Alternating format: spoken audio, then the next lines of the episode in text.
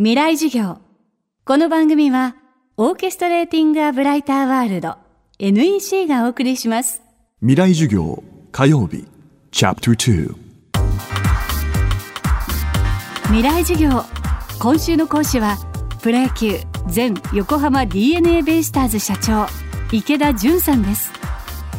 スポーツビジネスの常識を覆す数々の改革を行い、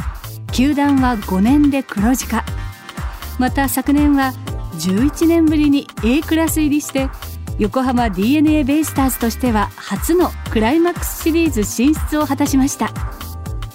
経営と戦績両面で結果を出した池田さん。そのメソッドをまとめたのが著書「スポーツビジネスの教科書常識の超え方」です。未来授業2時間目。テーマはスポーツはエンターテイメント。スポーツがもっと日本に根付いてビジネスとして成り立っていくために野球でもほとんどの球団ビジネスとしてね、まだまだ厳しい部分もあるんで、でサッカーはすごく厳しいですし、まあバスケも同じでしょうし、ビジネスとして日本に文化としてスポーツを見る、するっていうのがもっと根付くためには、やっ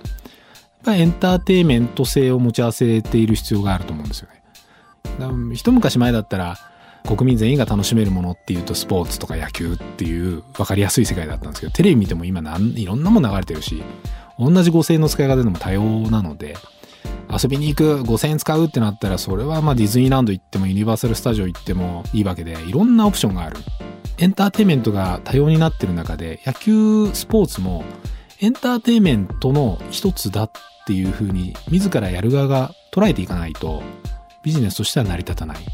うん、やっぱりエンターテインメント性がもっと高まっていくっていうのが必要だと思います。ファン、コア顧客っていうのは減るんですよ。いや、ほっておいたらみんな飽きるし、あの、例えば一時期韓流ブームがあって、いろんな方々がお金すごい使って、なんとかドンゴンとかそういうのに、ま、なんすごい自分の財布の中のお金を使ってるわけじゃないですか。その人が我に返ってですね、あ、ちょっと待ってと。で、それで離れていってしまう世界なんで、やっぱりその放っておいたら、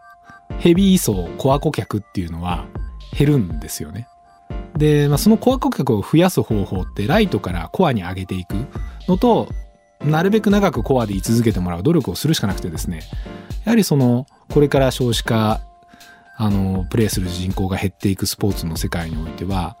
ライトな人、その競技をやったこともない人、普通にエンターテインメントの選択肢としてスポーツを見てもらえる人っていうのを育てていかないと、コアになる人も増えていかないですし、野球含めたスポーツのビジネスっていうのも、マーケットが広がらないんですよね。池田さんが参考にしたのは欧米のスポーツ先進国のアイデアです海外はスポーツ先進国がいっぱいある。アメリカもそうですし、サッカー、ラグビーだとヨーロッパがそうですし、それを日本の人たちに楽しんでもらえるように少し日本風にアレンジするとあのすごくいい、まあ、学びを持って帰ってきてオリジナルを作れますよね。あの例えばアメリカだとイニング間にキスカムっていうのがあってあの観客同士がキスするであれを日本にそのまま持って帰ってきてたのが数年前とか結構あったんですけど正直日本人にキスって言われるとまああのなかなか難しいものがあってですね。しかもそれを大画面で映されるとまあしないですよね。向こうはもうかなりご年配の方もすごく楽しんでやられますけど。だからそのそれを日本に持ってきた時に何がいいかなっていうとあのダンスがいいんじゃないかなって思ったんでしかもすごく簡単な日本人ダンスもまたこれ人前でするの抵抗があるので。で横浜ではあのハッピースターダンスっていうのを作ってですねもう本当に YMCA ぐらい簡単なんですけどで球場の中の人に踊ってもらってでそれをカメラで抜いてあれはもともとアメリカのキスカムっていうのの概念から来てるんですよね。参考になったのはですね例えば日本だと球場から帰る時ってまあ早く閉めたいし早く片付けしたいんで蛍の光が流れるんですけどまあいい曲なんですけど暗い気分になるじゃないですか。負けてあれ流れて帰るともう二度と来たくないぐらいのねすごい試合良くない試合見せられたとすると。だからやっぱりアメリカとか先進国とかやっぱ音楽で楽しませる。で特にオリンピックのブラジルのオリンピック見に行った時っていうのも本当にサンバとか流れててあオリンピックなのにみんなブラジルの人ダンスして楽しんでるんですよ。やはりそのいつでも楽しい音楽にしなきゃいけないなと思ったんで「蛍の光」をもうやめさせてもらって。であのモトリークルーのですね「ホームスイートホーム」っていうのがあるんですけど甘い家に帰るっていう。でその曲に変えてまああの気持ちいい気分で負けても勝っても帰ってもらう。やっぱりその音楽の力っていうのは球場にもスタジアムにもだいぶ持ち込みましたよ。変わりますよねあの常識外れがダメじゃないですか結構日本って。けど常識ってある程度成功してるから常識。過去に成功したから常識。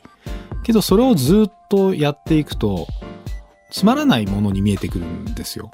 だから物事っていうのはいつも変わり続ける進化し続けなきゃいけなくて。常識になったものをそのままやると飽きられる。だからそれを変えればいいだけなんですよね。常識を。少しだけ。今週の講師はプロ野球前横浜 d n a ベイスターズ社長池田純さん。今日のテーマはスポーツはエンターテインメントでした。未来授業明日も池田純さんの授業をお届けします。